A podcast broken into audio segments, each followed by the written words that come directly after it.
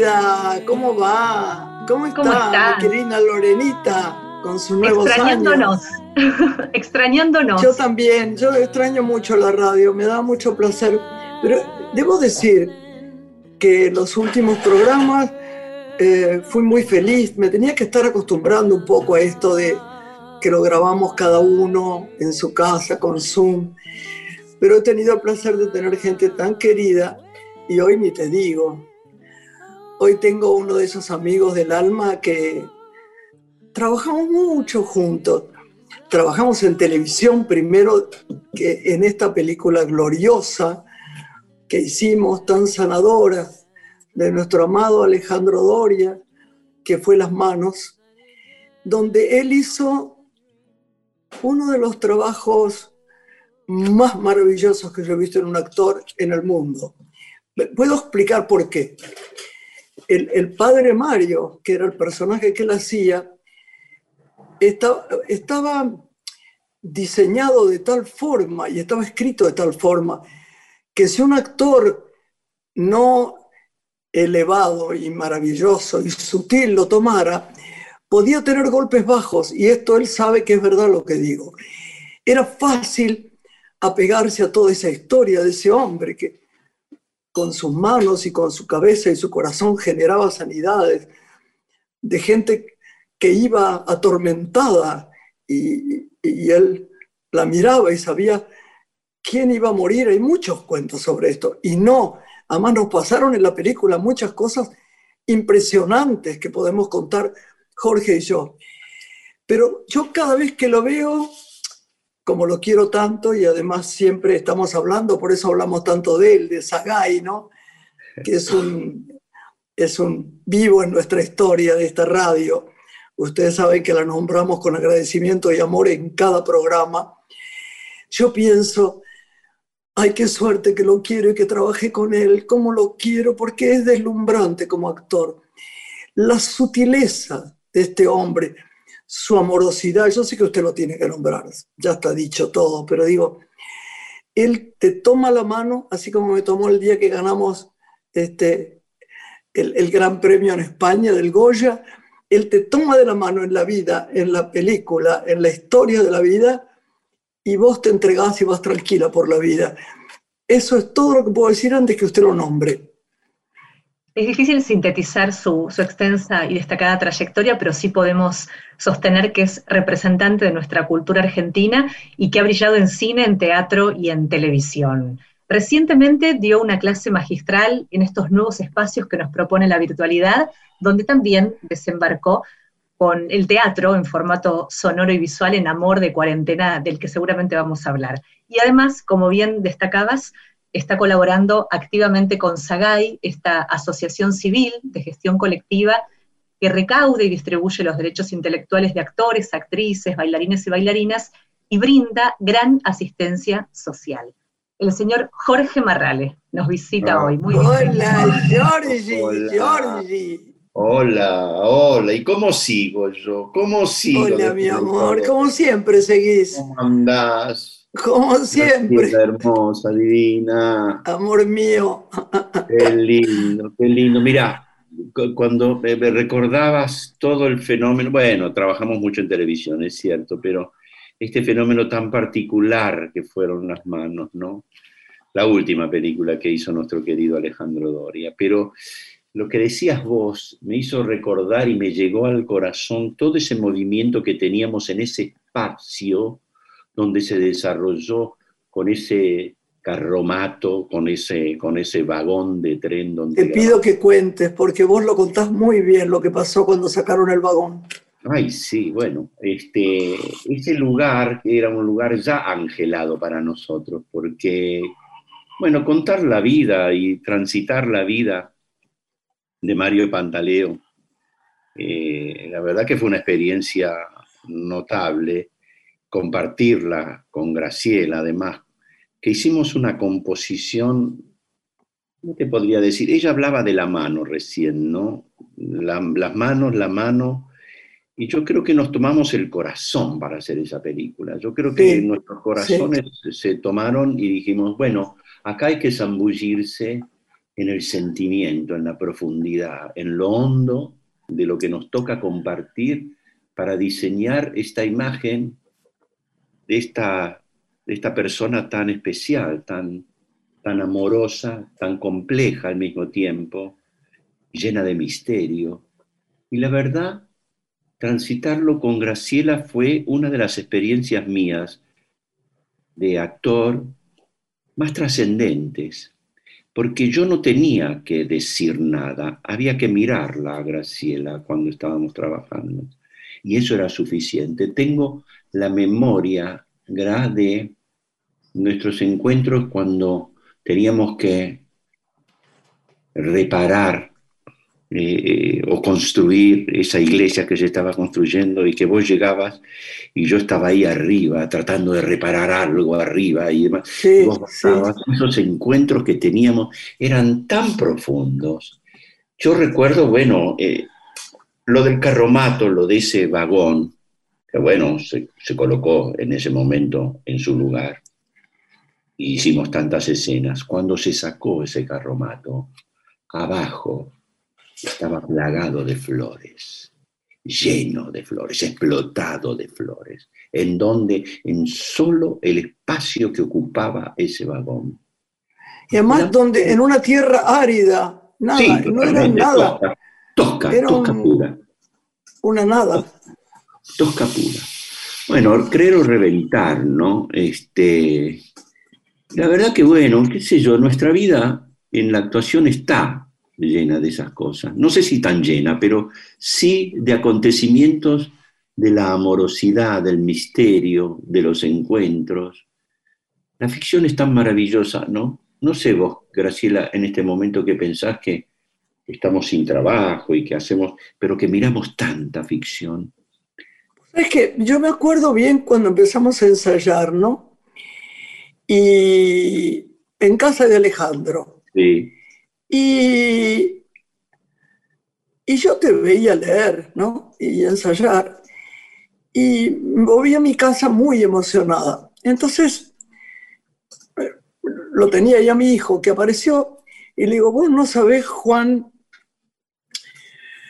Yo leí, no, no sé, no, no me acuerdo de mí. Uno nunca se acuerda mucho de uno, se acuerda del otro, ¿viste? Mm. Mira, y estaba Jorge, Juan y yo tenemos un profundo amor por Jorge, ¿no? Un actor deslumbrante, si lo sé, no vuelvo a repetirlo. Me dijo, mira, mamá, te voy a dar un consejo. Como tenemos un, un guía espiritual, un hombre que amamos mucho, que se llama John Roger, yo te voy a decir que tengas cuidado con lo que haces. Déjalo que él fluya en lo que sea, pero sabe que las personas que están al lado de los líderes espirituales no son emocionales. ¿Cómo no? No, mamá. No, como tu sensibilidad la conozco y es terrible. No llores. Trata de aguantar todo lo posible para no llorar. Dale neutralidad. Y yo me acordé que un día yo estaba cerca de, de, de John Roger antes de morir, ¿no? que acababa de llegar de Santa Mónica, y y tenía una inquietud y, tomé a uno de sus laderos, ¿no? Y le pregunté, ¿te puedo preguntar una cosa? Y él miró el reloj y me dijo, tenés dos minutos porque tengo que irme con el maestro. Y yo me di cuenta que la gente que está alrededor de ellos solamente prestan atención a él.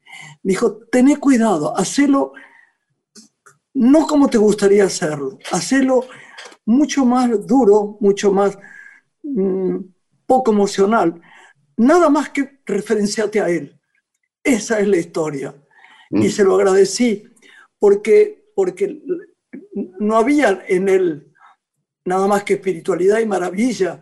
Y en ella había responsabilidad y amor profundo por lo que había salvado la vida de ella, este hombre, y lo quería ayudar de la mejor manera. Los demás no importaban, no es que no importaran, eran gente que llegaba y ella asistía al lado de él, asistiéndolo a él, nada más. Ella era una asistenta. Por eso no quise ponerme tampoco tan linda. Y cuando la santa que se nos acaba de morir, la, la querida Perla, me pescó a mí, me dijo, pero yo era mucho más linda. Le digo, sí, tenés razón, pero yo no usaba ropa tan antigua. Tenés razón, Perla. Pero se me veía más sexy. Vos eras así. Pero si yo era así y vos querías que nadie pensara que nada más que estuviste con un espíritu absolutamente puro al lado de él, yo no puedo ponerme linda porque todo el mundo va a dudar. Y entonces estaba hecha una, nada, polleras que no me iban, suéter largo, y me encantó ver el arte de la película. Me acuerdo, que ahora ya lo dejo hablar para siempre a Jorge, que cuando ganamos el Goya, mm. Jorge estaba al lado mío y no se acuerda nunca de este tema. Pasamos por mil sitios, nos sacaban fotos de fotos de fotos. Y uno que estaba ahí me dijo, oiga, que es usted guapísima, ¿por qué está usted tan fea en la película? Estaba al lado tuyo yo. Yo le dije, ay, qué honor que me digas, hombre, pero podrían haberlo puesto mucho más guapa. Estaba, está usted que no. Digo, pues ese era el personaje, no el de Perla, que realmente era preciosa, sino el que construimos para que se creciera la historia. Sí, fue maravilloso. Los escucho y me pregunto que, qué enseñanzas a ambos les dejó la película en relación a la fe, ¿no? Que vivieron tan cerca en tiempos hoy de tanta desesperanza.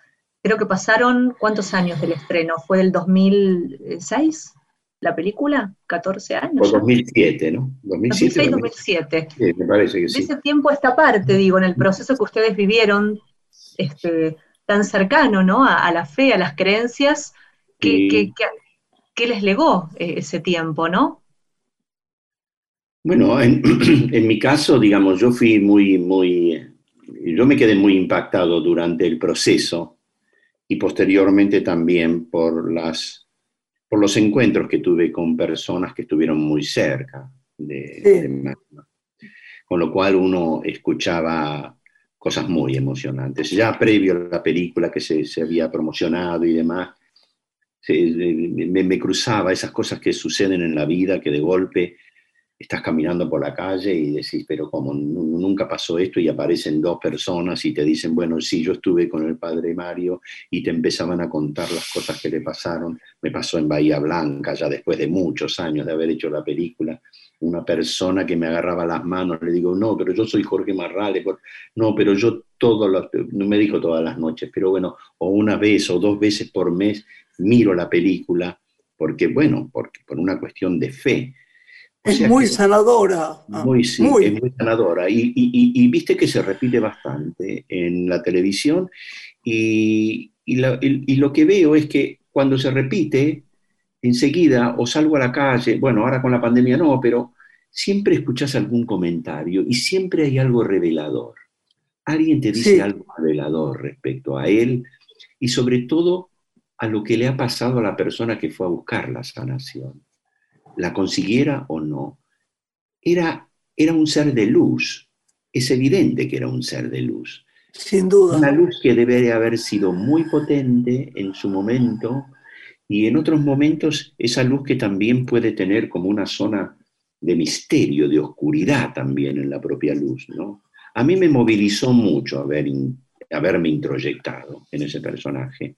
Y respecto a la fe, eh, Viste que lo, que sucedía, o por lo menos lo que uno conocía, es que la desesperación que ha llevado a la gente a encontrarse con esos seres, les ha conseguido dar o los ha apaciguado. Lo que yo veo, lo que yo siento es que más allá de las creencias, la voz, la voz humana, la mano humana, la fe humana en la sanación, la posible sanación, tengas o no poderes, sigue siendo uno de los factores notables que tenemos los humanos para dar esta posibilidad de... Uno no sabe cómo sana al otro, el amor sana. Eso uno sí, sabe señor. sana, ¿verdad? Pero uno no sabe en qué, con qué calidad hace cosas que sanan a los otros. Nosotros, eh, Graciela, somos actores y tenemos esta posibilidad tan enorme de ver cómo la gente, el público, se coloca en nuestros lugares, cómo los hacemos a ellos llegar a esos lugares. Y yo creo que hay veces que nuestro trabajo también es muy sanador para la gente que nos mira. Claro. Hagamos el Padre Mario, no, no importa. Hagamos lo que hagamos. ¿Por qué? Porque por un instante, o por lo que dure esa, esa comunicación de ficción, la cabeza, el alma, se va a otro lugar sin dejar de ser lo que uno es. Y los ponemos en ese lugar, yo lo veo ahora con la pandemia, ¿no? Está lleno, lleno de ficción el mundo, mirando que actrices, actores y actrices embelezando a la gente, asustándola, llevándola al cielo, bajándola. ¿Qué es esa, esa magia? Y es una magia de fe también, una fe en que hay otro mundo adentro de cada uno. Y estamos ahí nosotros casi como esos elementos que, bueno, estamos ahí para llevarlos, para atraerlos, para convocarlos, para... Estoy valorizando cada vez más el oficio nuestro, Graciela, cada vez más. Es que es impresionante porque, por ejemplo, pasaron cosas sorprendentes, ¿no? Lo de las flores, montones de cosas. A Jorge le pasó algo con sus hijitos un día, con los ruidos. No, esto si no lo cuentan, no lo cuento yo. Pero, por ejemplo, el día que había un, eh, se estrenaba la película, o no sé si se daba en privado, no sé, yo estaba al lado de Perla. Y Perla hablaba para la televisión. Y el de la como yo soy sincera, el de la televisión dijo, y ustedes, bueno, Graciela, vos conociste al padre Mario. Y yo le dije, no. Y ella dijo, sí, lo conoció. Y, yo dije, se confundió, pero no la iba a desmentir. Dijo, sí, un día en San Camilo, vos que conocés esa historia, este, Lore, su mamá estaba internada y nosotros llevamos al padre Mario. Y entonces él miró por la ventana, en el cuarto donde estamos, el jardín, y me dijo, mire Perla, esa chica que está ahí es Graciela Borges. Y la hermana Mercedes me dijo que su mamá está muy mal, voy a rezar para ella. Y yo lo había visto. Yo, no sabía que era porque decían, llegó un sacerdote, y yo ni me acerqué, no, no. Eh, creí que era un, qué sé yo, no sé, no sé, el Papa, qué sé yo, qué, no, ni me acerqué. Y era el padre Mario, y había rezado por mi mamá que se salvó y fue al poco tiempo cuando él murió. Increíble, ¿no? ¿no? Por eso a veces cuando veo cosas, por ejemplo, cuando voy a Rosario y veo al padre Ignacio, que fue el único que tocó a Perla, y lo veo hacer las cosas que lo veo hacer, yo digo, sanadores en el mundo, qué, qué, qué poder maravilloso, qué, cómo es la vida de, de regaladora para una de haber podido transitar cerca de esos seres excepcionales, ¿no? Excepcionales. Nosotros, eh, eh, Patricia, la última mujer de Juan Manuel, le llevó el retrato al padre Mario. Ese era mi único recuerdo. Y de Juan Manuel que tenía leucemia, ¿no? Y él la miró y la foto y dijo, mm, es tarde, es tarde. Es muy tarde. Eso fue toda la, cercanía, ¿no? Pero me quedé tan contenta con esta película, fue ah. tan gozoso, filmé con tanta alegría y tiene mucho que ver Alejandro, por supuesto, y el queridísimo Jorge. La verdad, nunca un no, un sí, un algo que no fuera de acuerdo, ¿viste? Esa mancomunación que uno tiene con seres que ama, ¿viste? Y la verdad después los extrañé, esta cosa de familias alternativas que tiene el cine y que después te vas y, y decís, ¿dónde estaban? Los quiero ver, abrazar. Una cosa rarísima, muy fuerte es el cine. Sí, uno se, se acostumbra, se va acostumbrando a esa, sí, como que alquilamos los lugares un tiempo y después se va el alquiler y nos vamos todos y queda todo ahí, ¿no? En ese espacio y nos queda en la memoria, en los recuerdos afectivos, ¿no? Yo tengo un lugar inamovible con las manos, con vos, Graciela, con todo ese trabajo tan profundo que hicimos, tan amoroso, tan hondo, tan hondo, tan hondo. que bueno, esas son las cosas que, bueno, voy a tener toda mi vida, ¿no? Este, y bueno, y en estos tiempos, ¿no? Recordar esas cosas tan amorosas, tan, tan queridas para uno, a mí me, reconforta mucho, me hace pasar estos tiempos duros también de una manera mejor, mejor, y contarlos, ¿no? Saber que tenemos estos, espacios amorosos comunes, ¿no? momentos a veces de tanta soledad, de tanta soledad mundial hablo, ¿no? Este, momentos este, en donde esa gente sanadora uno la quisiera tener todo el tiempo con uno, Pero bueno, estamos ahí. Qué, qué, gozoso poder estar hablando con ustedes. Me da mucho placer.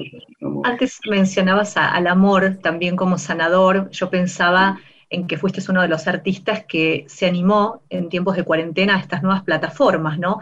Y me preguntaba al escucharte, porque hiciste hace poco eh, Amor de Cuarentena, una propuesta sonora y visual muy atractiva, si crees que el futuro en ese sentido va a ser más inclusivo, ¿no? Alguien que por distancia, por alguna dificultad física, no se puede trasladar, pueda hoy disfrutar de un hecho artístico al mejorar con el tiempo las interfaces de conexión y conectarse con otros lugares del mundo, ¿no? ¿Qué, descubriste en este tiempo de hacer teatro en estos formatos? Claro, bueno, sí, lo que decís vos es muy cierto. Es algo que se está instalando lentamente y que, que va llegando, sí. Y me parece que vamos a tener una, una interconexión también un poco distinta. el, fenómeno de amor de cuarentena, que bueno, lo digo eh, muy sencillamente, son WhatsApps que un ex o una ex le manda a su, a su expareja.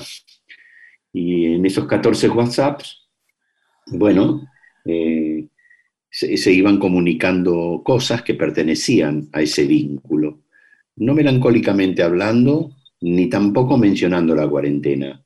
Pero el fenómeno que resultó de eso fue muy interesante porque cuando uno lo hace cree que es una tarea más. A mí me gustó porque los 14 textos de, Amor de Cuarentena eran 14 WhatsApp muy, muy, este, muy sensibles, muy interesantes todos.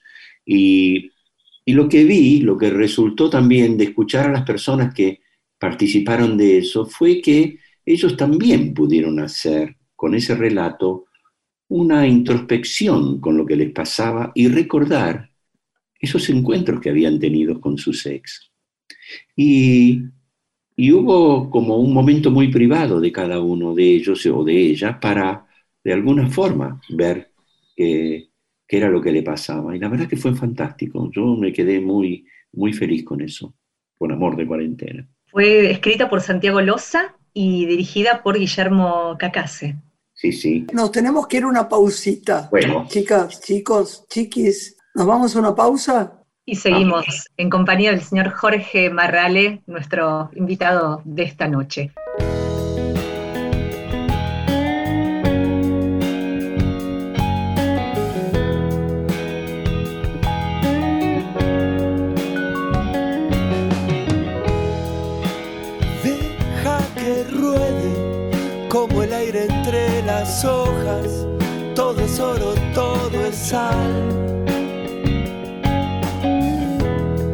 Que llegará el día que no quemen sus recuerdos, que se apagará el dolor.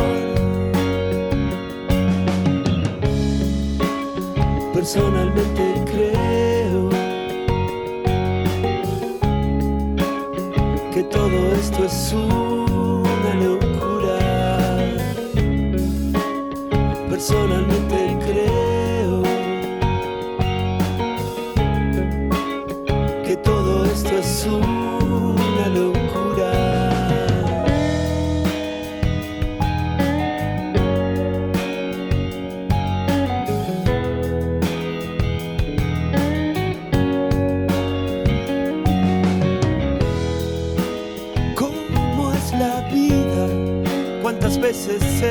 cielo, cuántas en la oscuridad.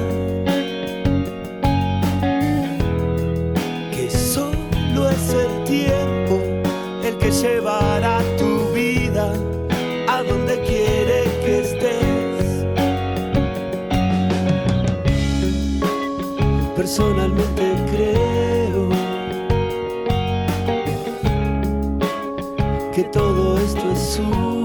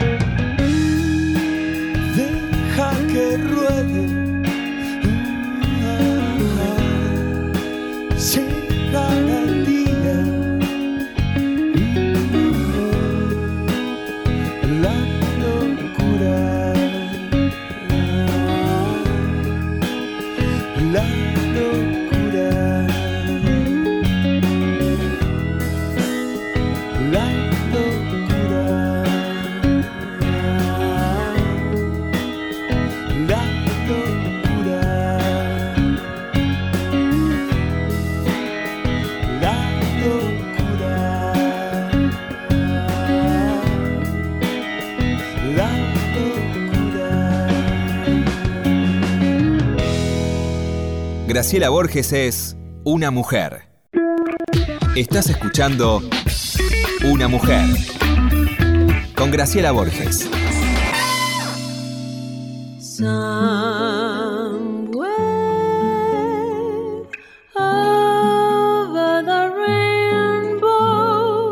Regresamos en compañía del señor Jorge Marrale, nuestro invitado de esta noche. Graciela, citabas en el comienzo de- del programa el, trabajo que está realizando Sagay. Vas a, en breve, ¿no? realizar una, una acción con Luis Machín que nos gustaría conocer, como también el trabajo que está haciendo Jorge para esta asociación civil, nos pueda compartir. Mejor que Jorge cuente bien porque la grandeza es de Jorge en esto. Yo soy como una especie de soldado que dice, sí, me llamó Luisito y un chico de, de Sagay, que me quiero acordar el nombre porque me Diego pareció tan amoroso. Exacto.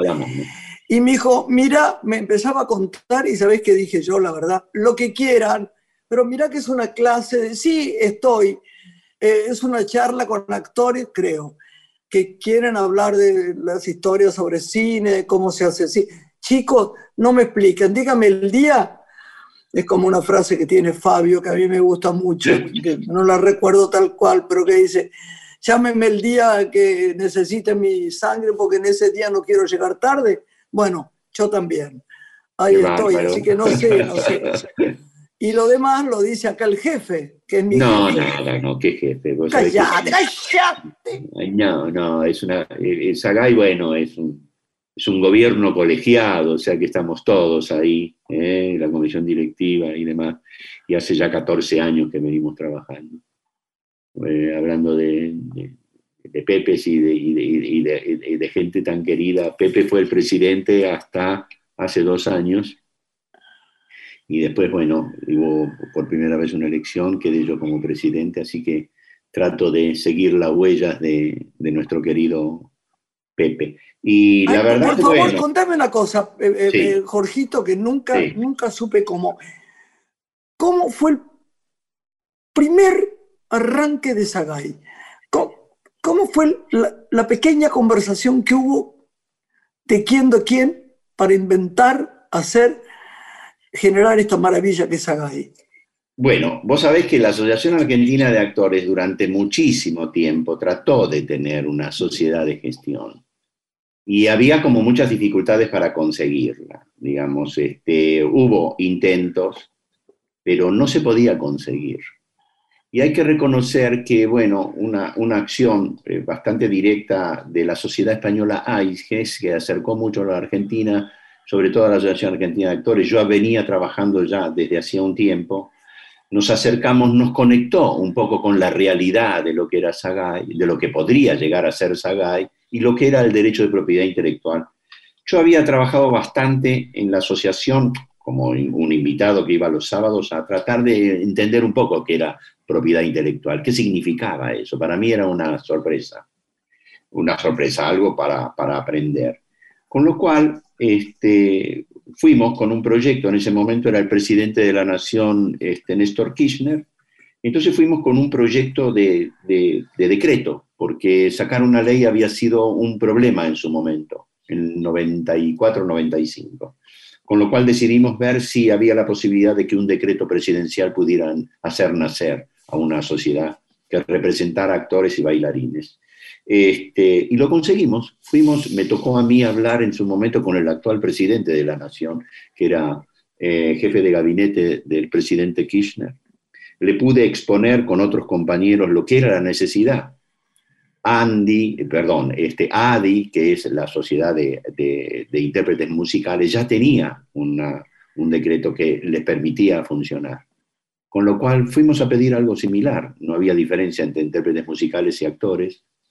Y no pasó mucho tiempo, lo escuchó muy bien Alberto Fernández en su momento, se lo trasladó al presidente y el presidente a los 15 o 20 días nos recibió.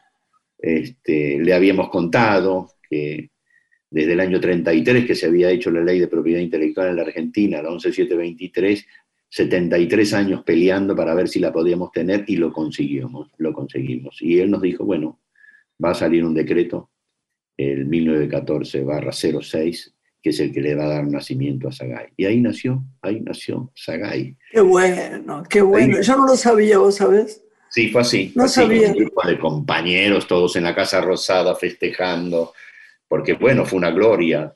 Pensá que no hay tantas sociedades de gestión en el mundo de actores, intérpretes. ¿eh? No, no hay tantas, no, no, hay tantas. No, no.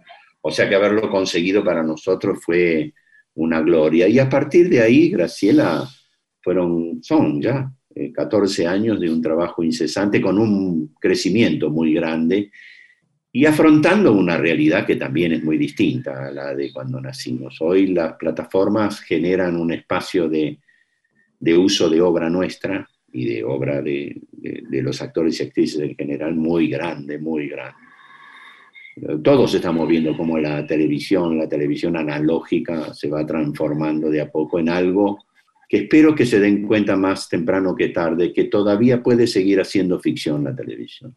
Y no solamente esperar que sean las plataformas las que la hagan. ¿no? Este, se puede seguir haciendo televisión sin perder el lenguaje televisivo. Los norteamericanos lo hacen todavía los norteamericanos lo hacen todavía. Saben hacer este, sus comedias y demás en el formato de la televisión, con el lenguaje televisivo, que no hay que perder. El lenguaje televisivo sigue siendo todavía un gran valor. en los momentos malos las reacciones creativas son profundas. Sí, Entonces hay que utilizar todo para avanzar. Sí, es el momento, creo. ¿eh? Es, el momento. Sí, sí, sí. Sí, porque nuestra ficción, lamentablemente, en lo que hace a los formatos audiovisuales para la televisión, bueno, mermó mucho, mermó mucho, mucho. Y tenemos que empeñarnos, toda la industria, todos, todos los elementos que formamos este conglomerado que hace ficción, eh, ponernos de acuerdo realmente y tener también el apoyo del Estado. Yo creo que el Estado, en este momento yo estuve escuchando realmente con mucho interés que hay una ley de economía del conocimiento que se llama, que puede incluir una ley de fomento del audiovisual, con lo cual, siendo ya declarada una industria del audiovisual, podríamos llegar a tener una serie de prerrogativas, como cualquier industria, la automotriz, la alimenticia y demás, claro, claro. como para que se pueda realmente las pymes, las pymes este, puedan empezar a producir. Yo creo que esa puede ser una salvación para nosotros, ¿no? Una ley de fomento del audiovisual. Sí, sí. Jorge, ¿qué trabajo emprendió Sagay desde que comenzó la cuarentena? En relación a la labor que venía haciendo, ahora imagino adaptada a estos nuevos formatos, como decís, de regular un mercado nuevo, pero a la vez, ¿qué trabajo solidario podés contarnos empezó a realizar en la cuarentena? Bueno, vos sabés que nosotros con la cuarentena y ya en, los comienzos de la cuarentena tuvimos, tuvimos la posibilidad de hacer una buena encuesta dentro de los asociados como para ver en qué situación estaban no dejamos pasar demasiado tiempo. Te diría que a menos de un mes de declararse la cuarentena se empezó a hacer ese análisis, ese estudio. Y la verdad lo que vimos fue algo que, claro, no, era solamente producto de la cuarentena, sino de lo que veníamos diciendo antes, ¿no? La falta de trabajo y de continuidad. Hacía que, bueno, muchos compañeras y compañeras que no eran solamente los de mayor edad. Lo sorprendente es que uno detectó y vio que con menores edades también estaban con dificultades. Entonces lo que se emprendió desde la Fundación Sagay, una vez hecho un, análisis bastante profundo de necesidades, bueno, fue conectarnos con aquellas compañeras y compañeros que estaban en situación más, más este, delicada y empezamos a gestar la, bueno, eh, entregar bolsones de comida, una comida seleccionada, nos ocupamos de que pudiera detectar si es vegetariana o vegetariano o no, vegano o no, este, no solamente dar eh, hidratos de carbono, sino también poder generar otro tipo de alimentación más proteica. increíble, fue increíble. El otro día lo dijeron por televisión, increíble. Y eso fue un reparto que se sigue haciendo y en la medida que la pandemia este, no pare, seguramente eso va a crecer porque sin trabajo todo se pone un poco más complicado. Pero solidariamente hay que entender esto también. No fue solamente la dirigencia de Sagay lo que lo hizo. Compañeras como, como Graciela y tantos compañeros y compañeras que dijeron voy a levantar el teléfono para llamar a un compañero mío o compañera y saber cómo está. Y con un listado, muchísimos compañeros y compañeras fuera de la dirigencia de Sagay, empezaron a llamar a sus colegas. Y no sabés la sinergia que se generó. Porque en momentos tan delicados como estos, que a veces uno tiene la fortuna, la suerte de no estar pasando un momento tan, tan crítico que no pueda este, recurrir a sus ahorros o lo que sea para seguir, hay compañeros y compañeras que no, y otros que por ahí están en soledad. Total, total. A esos hay que ocuparse y llamarlos es un trabajo que hay que hacer, eso. La verdad que te digo, los resultados son maravillosos porque se crea una, una continuidad. Jorge Delía, por ejemplo, un queridísimo, él, sí está dentro de la comisión nuestra, pero creo que ya lleva llamados como a 2.000 compañeros, o cerca de 2.000 compañeros y compañeras, escuchando, diciendo que necesitas, que, y además generar un, un hablar con un compañero hablar con un compañero y no solamente hablar de lo que necesitamos, sino de recordar cosas o en qué momento estaba yo, uy, se me paró esto, puedo por ahí volver y hacer esta película o no. Empezar a conectarse con los otros, con las otras. Y eso generó también un vínculo dentro de Sagay, dentro de lo que son los asociados, un vínculo muy fuerte, que se agradece porque, bueno, es entre todos lo hicimos, no es que solamente. Bueno, la iniciativa sí salió, puede ser que haya salido de Sagay, pero todos los compañeros y compañeras que ingresaron a ese, a ese núcleo hermoso ¿no? de comunicación, y ahí están, y ahí nos seguimos comunicando y sabiendo qué le pasa al otro, que es esa forma... Yo me olvidé, yo, perdón, yo me olvidé el otro día de que tenemos un compañero que es Maxi Ione, que está en un momento muy difícil y está haciendo con toda valentía, cocina, que él cocina muy bien, y haciendo videos para pasarlos. Y hay que, hay que colaborar en todo lo que el otro pueda, como fuera. Yo, yo siempre sostuve, y en este programa lo saben desde hace muchos, muchos años, que uno debería diezmar por lo menos el 10% de lo que gana, de lo que tiene. Es mi pensamiento, lo tengo desde toda la vida, lo aprendí y de un modo o de otro lo voy haciendo. Ah, hay, varias personas que saben que llega mi dinero a donde ellos necesiten y si no lo tuviera, digo, chicos, no tengo más, pero lo, lo, sigo haciendo todo lo que puedo. Y a Maxi me doy cuenta que tengo que ayudarlo y a veces tampoco sé bien, porque la pasada eh, escribió que le era muy difícil ocuparse de sí mismo, de, que no estaba trabajando, porque la gente no se da cuenta que nosotros trabajamos y de pronto tres meses, cinco meses, seis meses, un año, y paramos tres.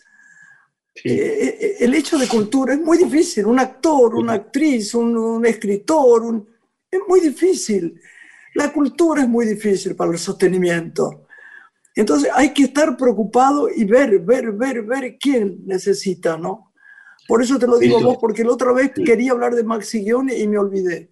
Sí, creo que este, Maxi o, hubo un contacto o está en este momento en contacto con la gente de la fundación. Claro, muchos compañeros y compañeras están en situación. Por, supuesto, nombre uno porque me acordé No, no, y está muy bien, está muy bien, Graciela, porque además eh, no, no, no, se pueden hacer eh, separaciones de las necesidades. Las necesidades son las necesidades y el que la tiene, la tiene que manifestar para ver cómo podemos. Todo lo que es fundación, Sagay, hace lo, lo imposible por ayudar.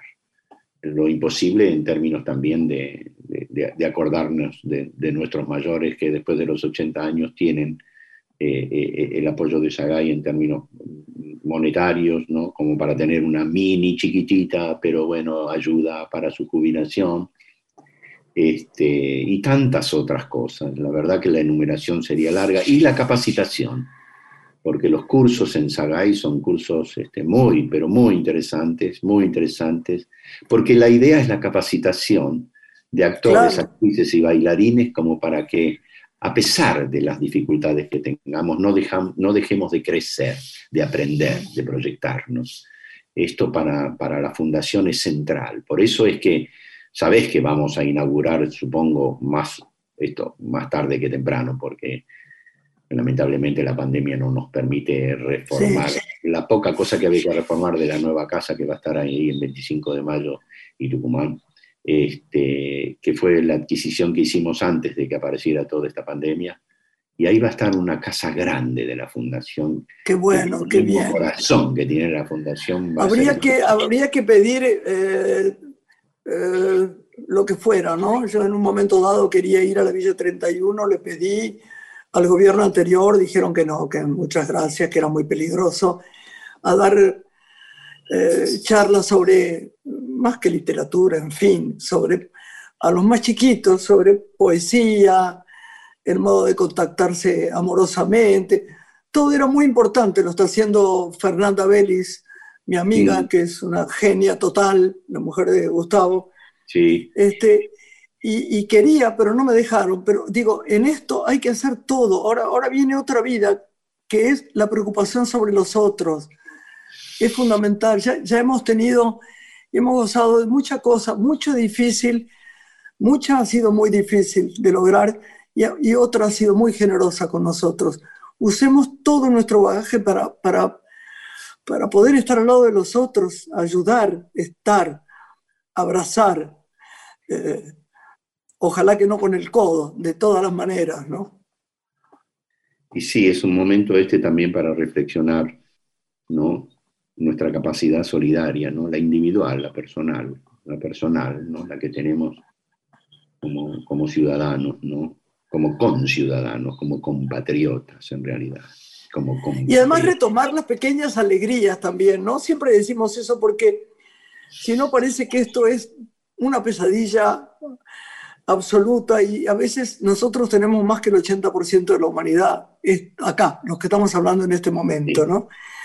Y yo me, pregunto, ¿cómo, ¿cómo, pasas tu día? ¿Qué, qué mirás? ¿Lees? ¿Miras tele? ¿Miras...? Eh, Mira, estoy, sí, que, que, miro poca tele porque la verdad que... Historia. Eh, sí, leo mucho, leo mucho, estoy tratando de leer bastante de filosofía. Lin Jung Yang, el coreano realmente me, Mirá, claro que sí, me está moviendo el piso.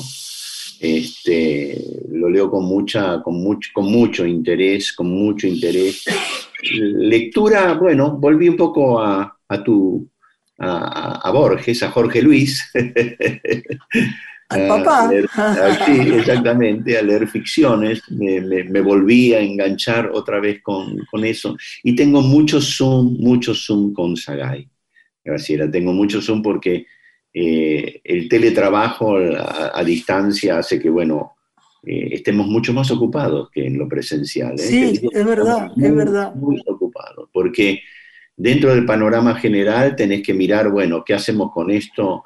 ¿Qué hacemos con lo otro? Estamos desarrollando con mucha firmeza el colectivo de, de bailarines y bailarinas, que es otro colectivo también bastante olvidado dentro de lo que es. Por favor, ¿Viste lo que es? ¿Viste lo que es? Bueno, por ahí favor. está Edgardo Moreira trabajando con ellos, Sí, señor. haciendo acuerdos, este, acu- acuerdos marcos con el Luna, con la UNSAM, para que, bueno, aquellos egresados sepan que como bailarines y bailarinas están protegidos por Sagay, que cuando tengan una obra que se publica, que digamos sale en algún canal o en cualquier formato, en el cine o en lo que sea, pueden llegar a cobrar algo, algunas regalías. Así que descubriendo ellos también ese mundo, que nos da mucho placer porque sabemos que, bueno, lo que hablábamos antes de la solidaridad, ¿no? Lo que corresponde por ley, pero además ser solidarios en la comunicación. Bailarinas y bailarines de la Argentina sepan que Sagay los protege. Cuando tienen obra que se comunica por cualquier medio audiovisual, seguramente van a tener algo para cobrar.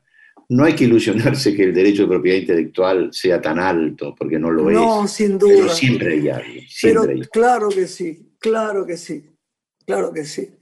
A veces me hacen broma, ¿no? Porque sí. hay, perdón, Lorenita, No, no. también te lo cuento a vos. El otro día estaban por acá las chicas que, que- que se, se quedaron acá en, en- en Pilar, en la época que, que el presidente dijo, bueno, empieza la, la- la pandemia fuerte, hay que hacer cuarentena, y nos fuimos quedando. Tres chicas, cinco perros, bueno, está. Como podemos con los perros, pero bien, las chicas amorosas.